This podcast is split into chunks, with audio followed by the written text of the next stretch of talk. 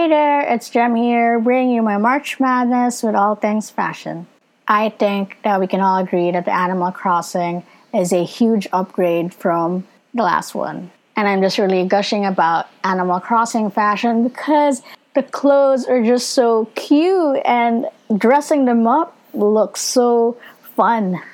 I mean, there's nothing quite like rocking a fresh outfit on your island vacation. And with the new Animal Crossing, well, they have expanded with a larger catalog of clothing and accessories from shirts, jackets, dresses, pants, skirts, hats, helmets, and even glasses, shoes, socks.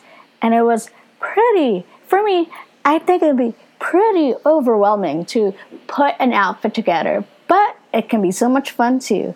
And you can play around with different clothing styles like sporty, iconic, rock and roll, official, flashy, modern, historical, and basic.